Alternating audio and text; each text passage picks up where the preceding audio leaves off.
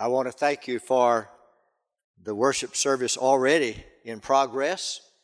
Sometimes we think about worship as only being the songs or it's the sermon, but it's really all in one. Uh, sometimes the song sets the, the mood for worship, and I hope that's what has done today. You have your Bibles turned with me to 1 Peter and I want to read the first 13 verses of that first chapter. And when you find your place in sacred scripture, would you mind standing as we read God's word together?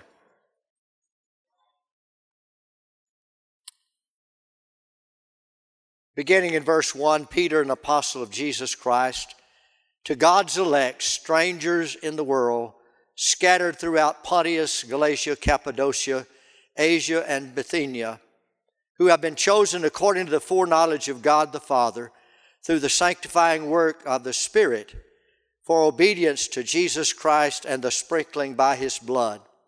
Grace and peace be yours in abundance.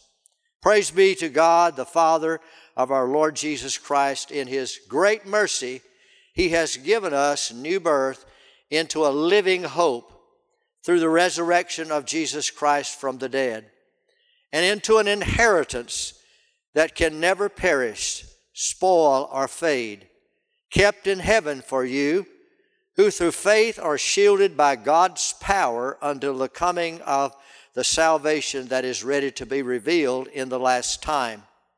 In this you greatly rejoice, though now for a little while you may have had to suffer grief in all kinds of trials. These have come so that your faith, of greater worth than gold, which perishes even though refined by fire, may be proved genuine and may result in praise and glory and honor when Jesus Christ is revealed. Though you have not seen him, you love him.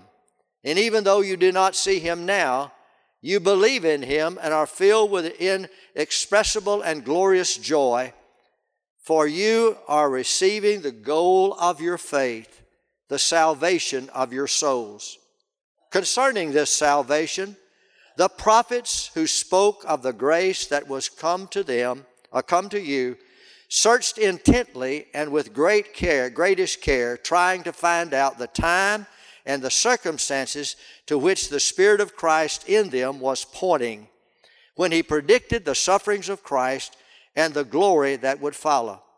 It is revealed to them that they were not serving themselves, but you, when they spoke of things that have been told you by those who have preached the gospel to you by the Holy Spirit sent from heaven. Even angels long to see into these things. Therefore, prepare your minds for action. Be self controlled. Set your hope fully on the grace to be given you when Jesus Christ is revealed. May the Lord add his riches to the blessing to the reading of his word, and you may be seated. You know, I, I'm excited about our worship services here at First Baptist.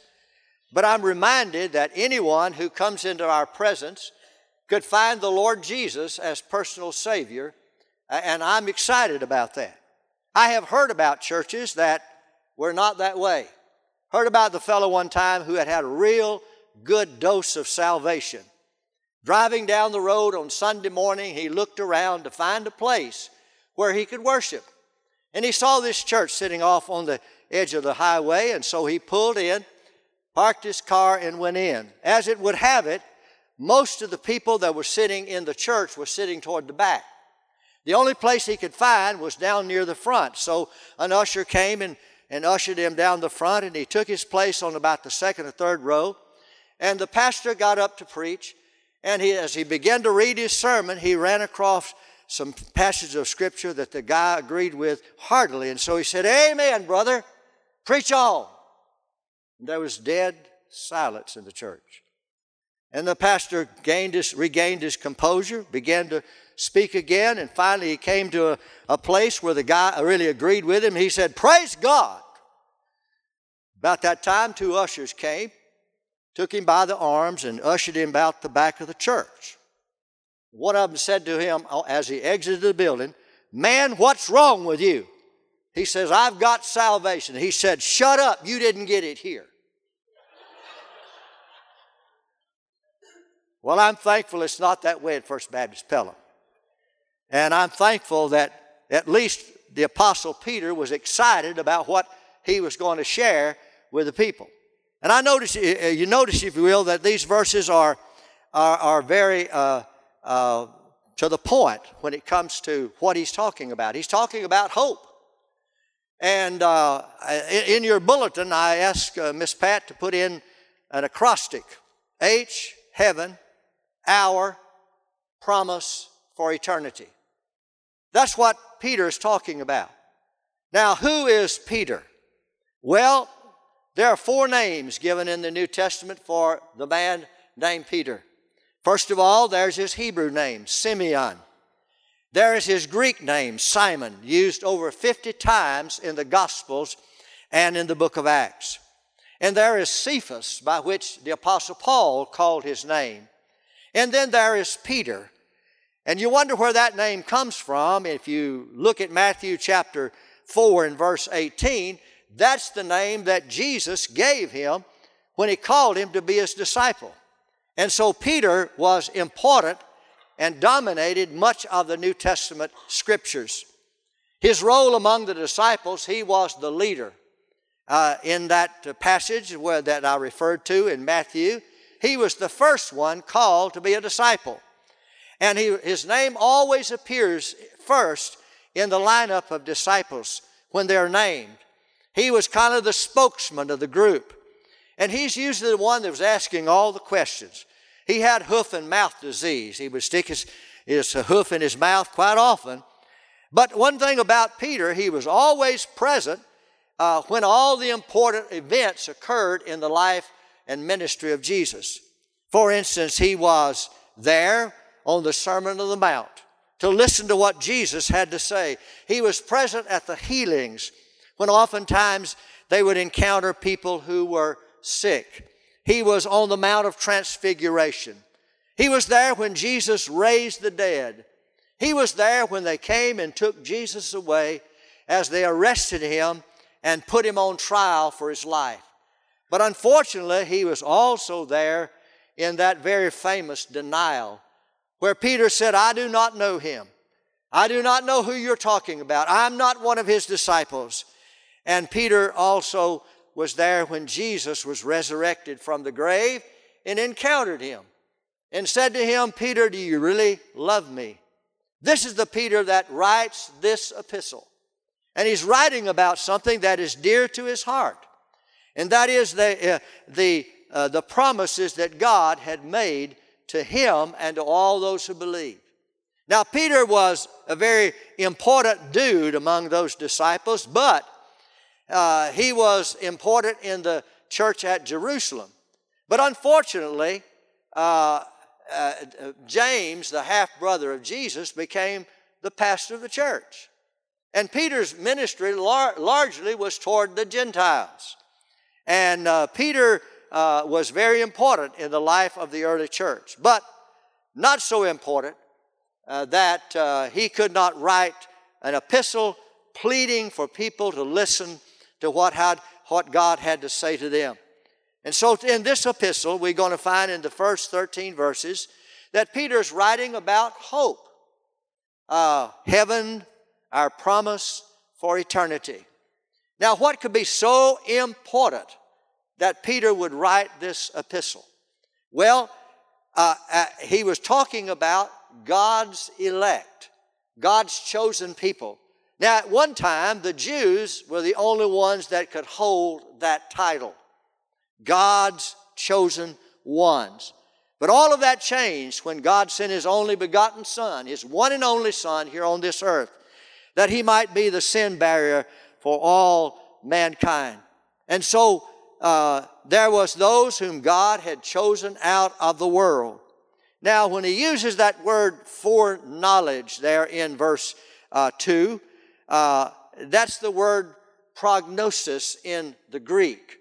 Now, uh, we may not, I'm sure that's the word you're not using quite often, but I want you to understand the meaning of that word. When you are diagnosed with a disease and you go to the, to the doctor and you said, Doctor, uh, what is my prognosis? The doctor is giving you what is the usual outcome of your case. But the word prognosis, uh, as far as God is concerned, is not the usual normal outcome, but it's the absolute outcome. You see, God is in control. And so when he talks about prognosis, he's speaking about the absolute guarantee to those that believe in Jesus Christ. Now, if you want to compare that word down in verse 20 of the same chapter, uh, he talks about that God uh, chose his Son, Jesus Christ, before the creation of the world, before the foundation of the world. And so Peter is excited about the sovereign will of God. Now that's a, that's a brain teaser for most of us. The sovereign will of God and the free will of man. But I want you to notice that, uh, that uh, uh, Peter's more concerned about how the sovereign will of God relates to those who have been chosen by God. The promise of eternal life is the prognosis of God's choice uh, Peter encourages the elect uh, with hope. Hope is not just wishful thinking, it's just not holding out for the best results. Uh, it's, it's more than that. In fact, in Hebrews chapter 6, verse 19, it says that our, our faith is an anchor of the soul, sure and steadfast. In other words, uh, Peter knows that what God has promised to us is absolutely sure and steadfast. So I would ask Peter, tell us a little bit more here. Where did this hope come from? Well, he tells us in verse 3 uh, Praise God, uh, uh, be to God the Father of the Lord Jesus Christ in great mercy. He has given us new birth into a living hope through the resurrection of Jesus Christ from the dead. So, the first of all, the source of our living hope is in the new birth that Jesus has given to every single one that has claimed him as Lord and Savior. And also, Peter is laying out a theological uh, foundations for his letter of encouragement. Because you see, this time, this time of the year, these years in which this uh, epistle was written, it was a time of great persecution under uh, the Emperor Nero and later Domitian in which they would hunt down Christians and kill them like wild animals. And they would be often used as, a, as a, a, an object of sport. And so Christians were under persecution, especially in those areas that he names in verse 1 uh, Galatia, Pontus, Cappadocia, Asia, and Bithynia. And so Christians were under persecution. What did they have to be excited about? Well, Peter's going to tell us. We have been chosen by the Lord, and our new birth experience brings us a living hope. In the doxology of praise to God, Peter encourages believers to be reminded that the new birth gives them a living hope that is imperishable uh, in the future. Christians uh, could rejoice even though they face trials and tribulations. And you know, sometimes it's hard for us to rejoice when things are going wrong for us. We're often fair weather Christians. You know, when things are going great for us, you, you encounter somebody and you say, How's things going? Oh man, they're going great, wonderful.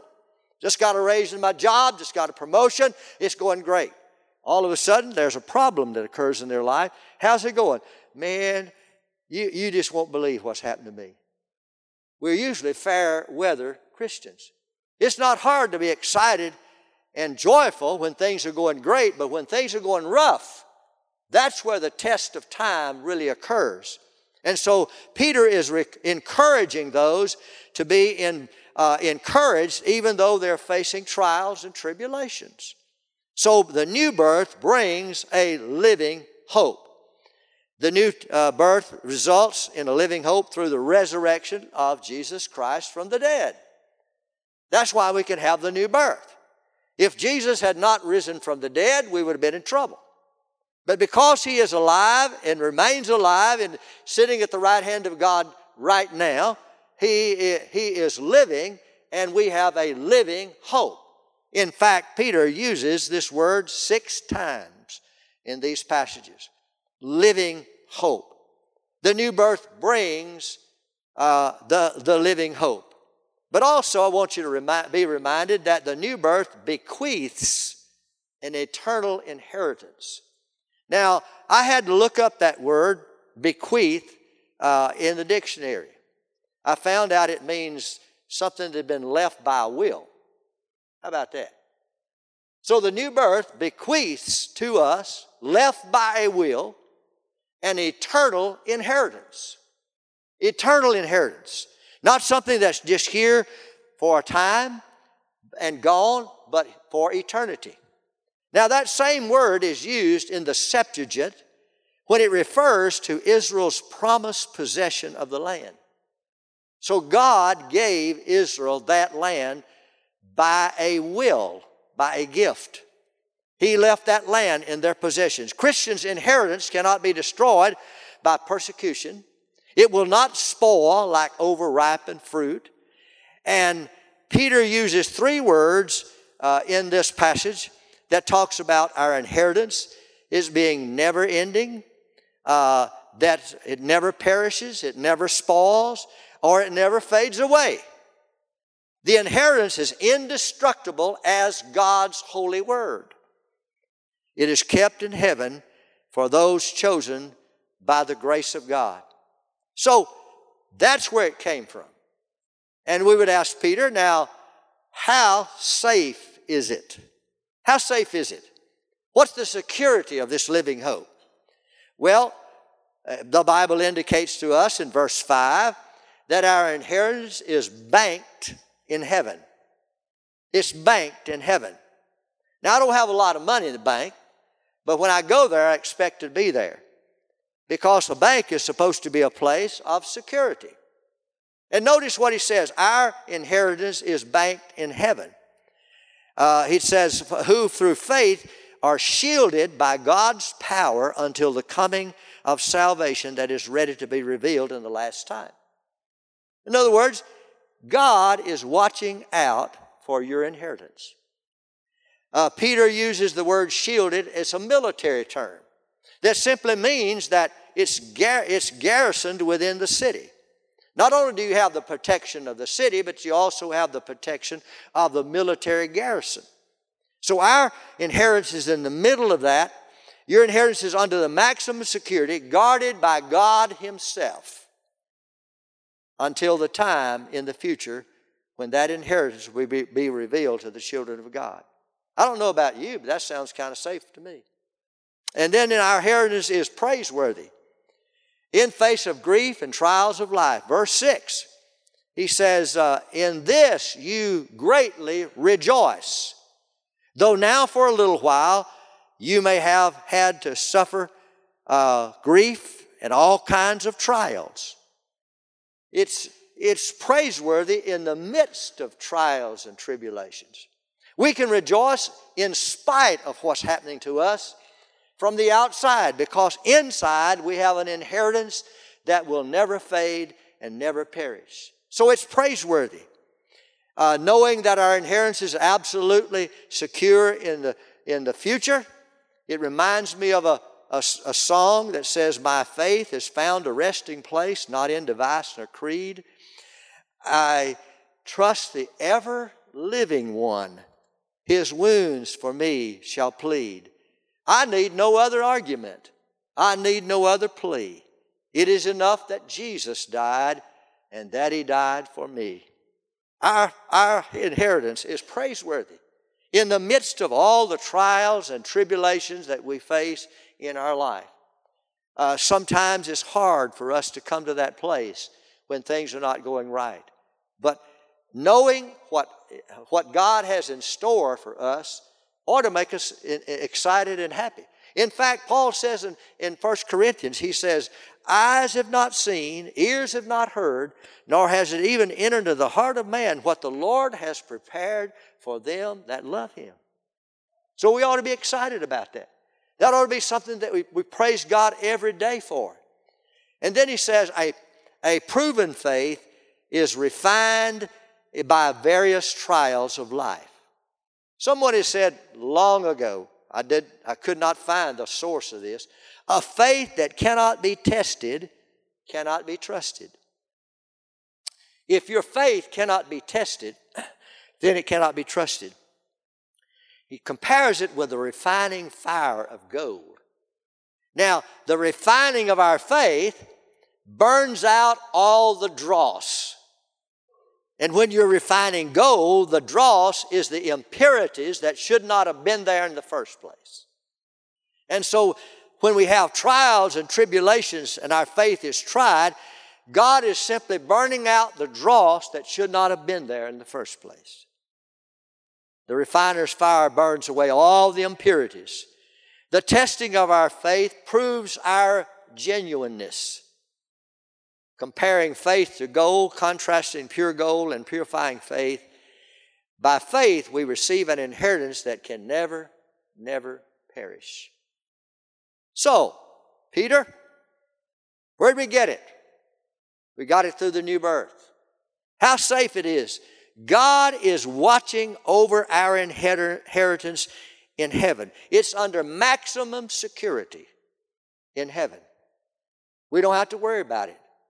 When we come to know the Lord as our personal Savior, that's what Jesus meant when He said, I'm going away to prepare a place for you.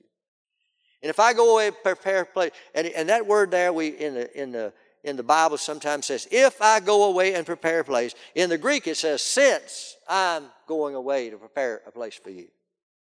I will come again and receive you unto myself, that where I am, there you may be also. Now, that, uh, that uh, generated some questions. Thomas said, We don't know where you're going, and how can we know the way? And Jesus said, I am the way, I am the truth, I'm the life. I'm putting the I am in there. I am the way, I am the truth, and I am the life, and no man comes to the Father but by me. So that kind of cuts out the idea that there's many ways to heaven. There's many ways to, to have eternal life. Jesus said he was the only way. So we either believe that or we dispute it with him. I'm not here to argue with you about that. I'm just simply pointing you to the authority. Jesus said he was the way, the truth, and the life, and nobody comes to the Father but by him. So, what, what about this, this living hope? Here's the climax beginning in verse 8. The climax is an, ex, an ex, a, a experiential joy, experiential joy. Something that you're experiencing yourself. It's not something that you're kind of getting in on. It's experiential joy for you. God accomplished salvation through the work of His Son, Jesus Christ. So believers' faith are not based on abstract knowledge of Jesus, but on a personal relationship with Jesus. Now, there's a difference. You say, what's the difference? There's a lot of folks that know about Jesus. For instance, around Christmas time, everybody knows about Jesus, the little baby born in a manger. They talk about it, we sing about it. In fact, it's got getting earlier and earlier, earlier every year. I think around July the 4th, they start playing Christmas music. That's so you'll run out and buy all your stuff real quick. And then somewhere around Easter time, they talk about Jesus who was crucified on a cross and he raised, was raised from the dead. That's abstract knowledge of Jesus. What Peter's talking about is a personal relationship with Jesus. And there's a lot of, there's a difference in that. There are a lot of people that have, uh, have abstract knowledge of Jesus. They know about him, they know what he said, and sometimes even the atheists know what he said. But they don't have any personal relationship with him. And so you have to understand there's a difference between just knowing about Jesus and knowing Jesus personally. Now, Peter would go a step further. Peter would say, believing is seeing, verse 8. Believing is seeing. He says, though you have not seen him, you love him. Even though you do not see him now, you believe in him and are filled with an inexpressible and glorious joy. You see, Peter's writing to people who have never seen Jesus. He remembers when he walked with him, how he loved Jesus, how Jesus loved his disciples, how he loved people in the world. And he remembered all the great times he spent with Jesus. And possibly he remembered that verse in John 20, 29 that said, Blessed are those who have not seen and yet believe. And he's writing to some of those. Some of those in uh, Pontius and, and Cappadocia and, and Asia and Bithynia those people up there that had embraced the Lord Jesus as personal Savior, but was not even alive when Jesus was walking on the face of the earth. And Peter is excited about sharing with them. Believing is seeing. If you believe in Jesus, you are seeing him in the spiritual sense. Believers did not see Jesus as Peter did, but they loved him sight unseen. Many of us here today, not I don't I don't see anybody that's uh, 2,000 years old in this crowd. Some of us maybe look like that, but, but I don't see anybody that old. None of us have seen Jesus in the flesh. But I want to tell you, we will. I want to give you some exciting news. I want to herald it like the newsboy. We have not, but we will. Jesus is coming again, and we go, every eye shall see him, uh, every person that knows him as Lord and Savior will see him. And Peter says, believing is seeing him. And then Peter says, believing is receiving. Verse 9. Verse 9 says, For you are receiving the goal of your faith, the salvation of your souls.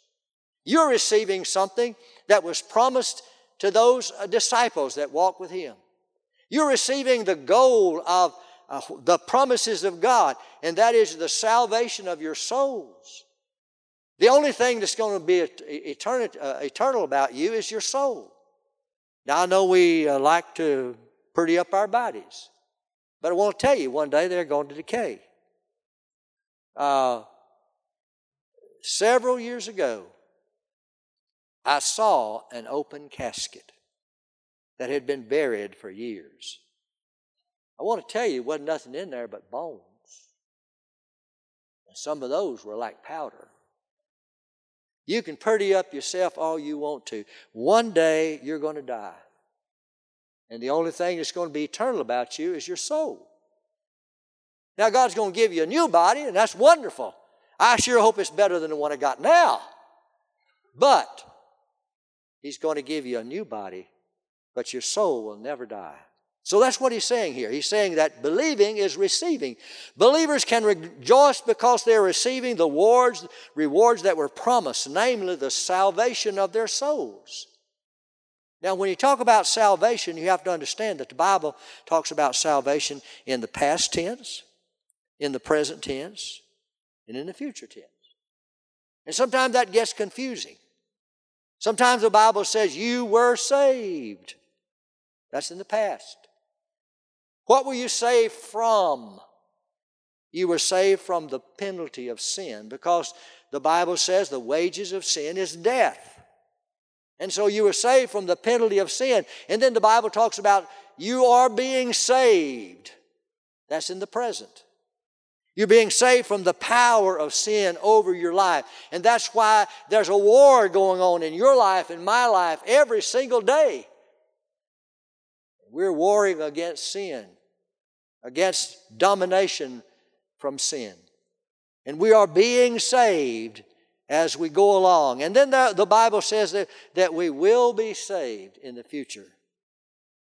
Now we're being saved now from the power of sin.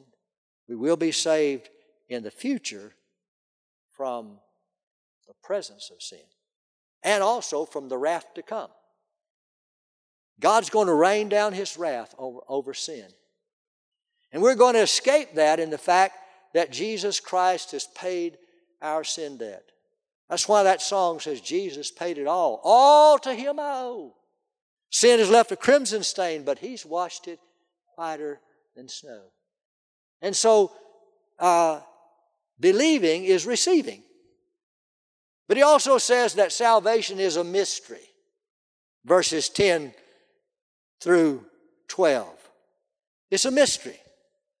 He says, concerning this salvation, the prophets who spoke of the grace that was to come to you searched intently and with greatest care, trying to find out the time and the circumstances to which the Spirit of Christ in them was pointing when he predicted the sufferings of Christ and the glories that would follow.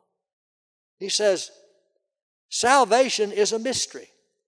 Salvation is not based on merely the writings of men, but on the writings of the God, the Word of God, the writings of God. Prophets, even though they were proclaiming the will of God in their life, did not understand. How could Abraham understand in Genesis 12 when it says, and the seed of Abraham? through the seed of Abraham, all the world will be blessed. Who can understand when, when the writers of the Old Testament said, and, and, the, and the Messiah, the, the, the God's gift that's going to come, is going to sit on the throne of David? David had been dead for years. How, who could understand that? But yet they wrote about it in the Old Testament. They told about about how that uh, there, was, there was coming a time when God would send a Messiah. The prophets did not understand all that the Holy Spirit had inspired them to write.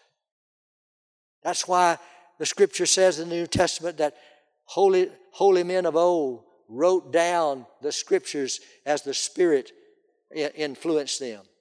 You see, the Old Testament they did not understand the, the full revelation of the Word of God. The prophets did not understand all that the Holy Spirit had encouraged them to author. Who could have understood some of those things in the Old Testament?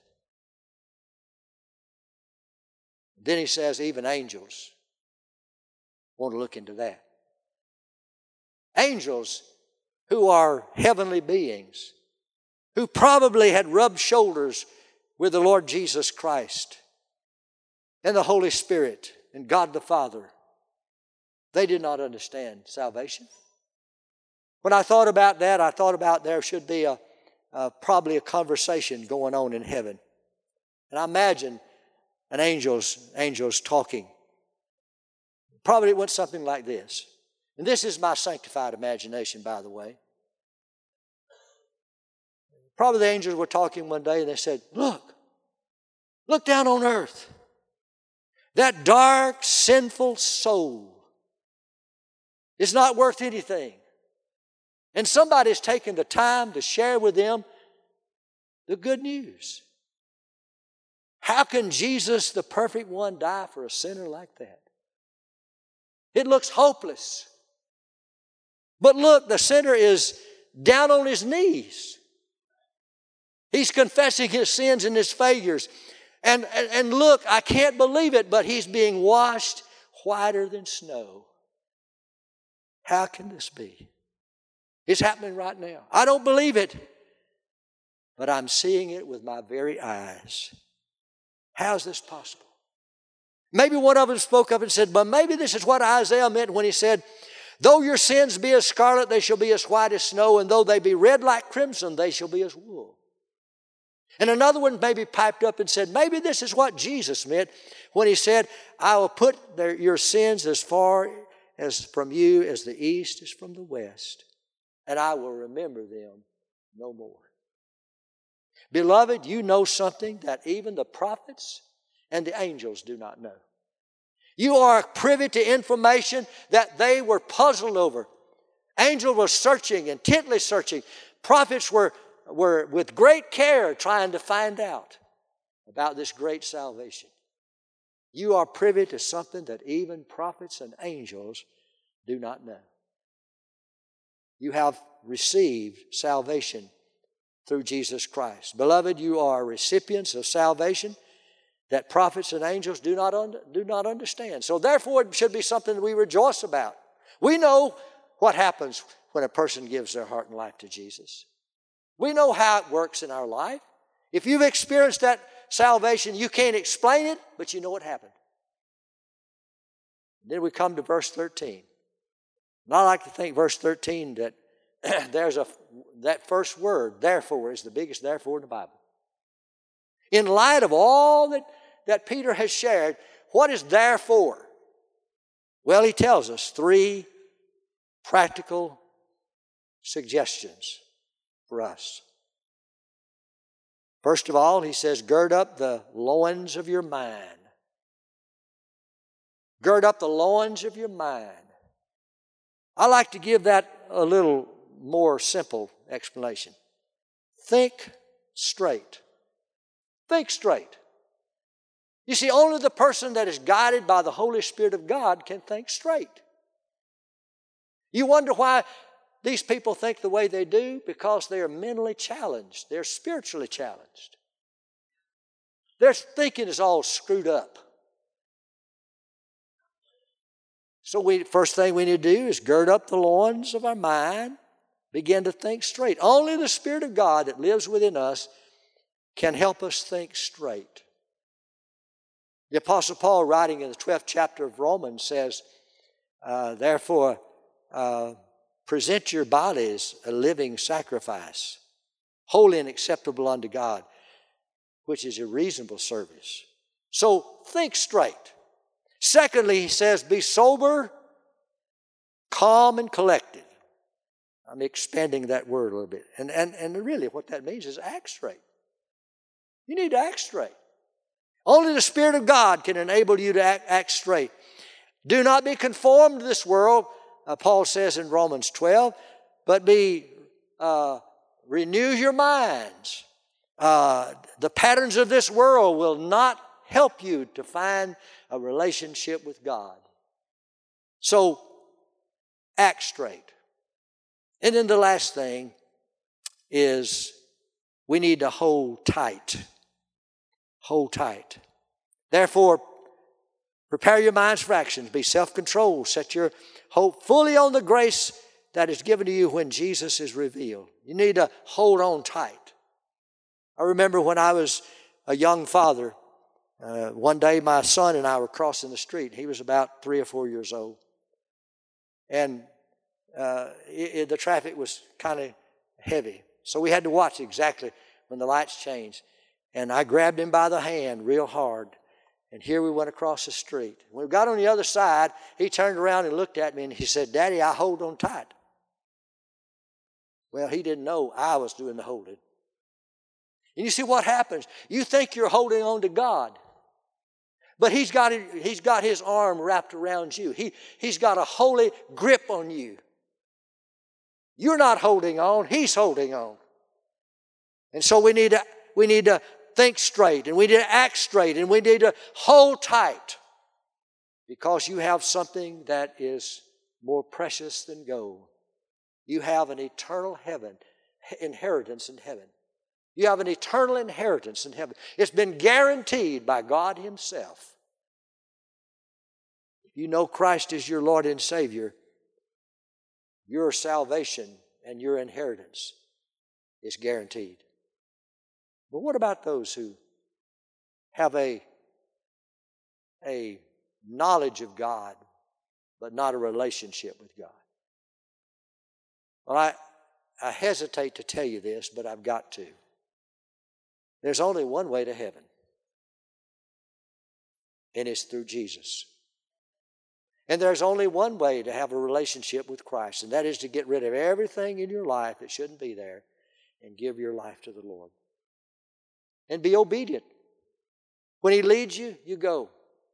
Your greatest answer to God is, Yes, Lord, what next?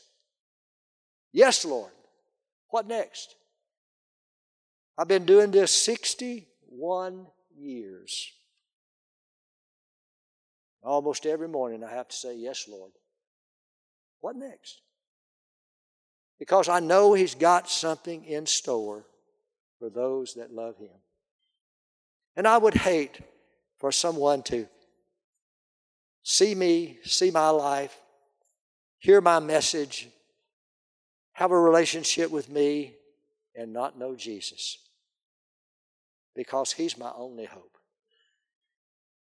And heaven is our promise for all eternity. My question to you today is Do you know this Christ who loved you so much that he died on a cruel cross for you? And even in the midst of your trials and tribulations, he still loves you. Do you know him? If you don't, you can find him today. He's as near as a prayer or a breath away. And all you have to do is say, Lord, I need you. And I want you to come into my life and forgive me of my sin, and I want you to give me that promise of eternal life and that home in heaven. It's as simple as that. You may be here today and you've been coming to our church from time to time and you feel like this is the place where God wants you to be. We invite you to come. I don't remember a time when somebody's come and said, I want to be a part of this faith fellowship that we've said, no, you can't. I don't remember a time. There might have been a time somewhere in the history, I don't know. But you see, Jesus said, Come unto me, all you that are weary and heavy laden, and I will give you rest. Take my yoke upon you and learn of me, for I'm meek and lowly in heart. You shall find rest to your souls. And God invites you to come, be a part of His, his work force. You see, we're not looking for people just to come and sit down looking for people who will come and help us do what God called this church to do. I invite you to come. Maybe you, there's a prayer request on your heart that you just need to come and breathe that prayer in the presence of, of the Lord today. I invite you to come. Maybe pray. Thank you, Lord, for the presence, your presence in this service today. Thank you for how you've uh, spoken to our hearts, how you've spoken to our lives. And I pray, Lord, that we'll simply say, Yes, Lord. Yes, Lord. What next? Here am I. Send me like Isaiah of old. And I pray, dear Father, that we'll have those who will say yes today because this is the day of salvation. Yesterday's gone, tomorrow may never get here, but only today is the day that we have. And I pray, dear Father, that you will uh, speak to hearts today, that you will uh, cause people to know that there is one way to heaven. That's through Jesus Christ our Lord. And we pray it in His precious name. Amen.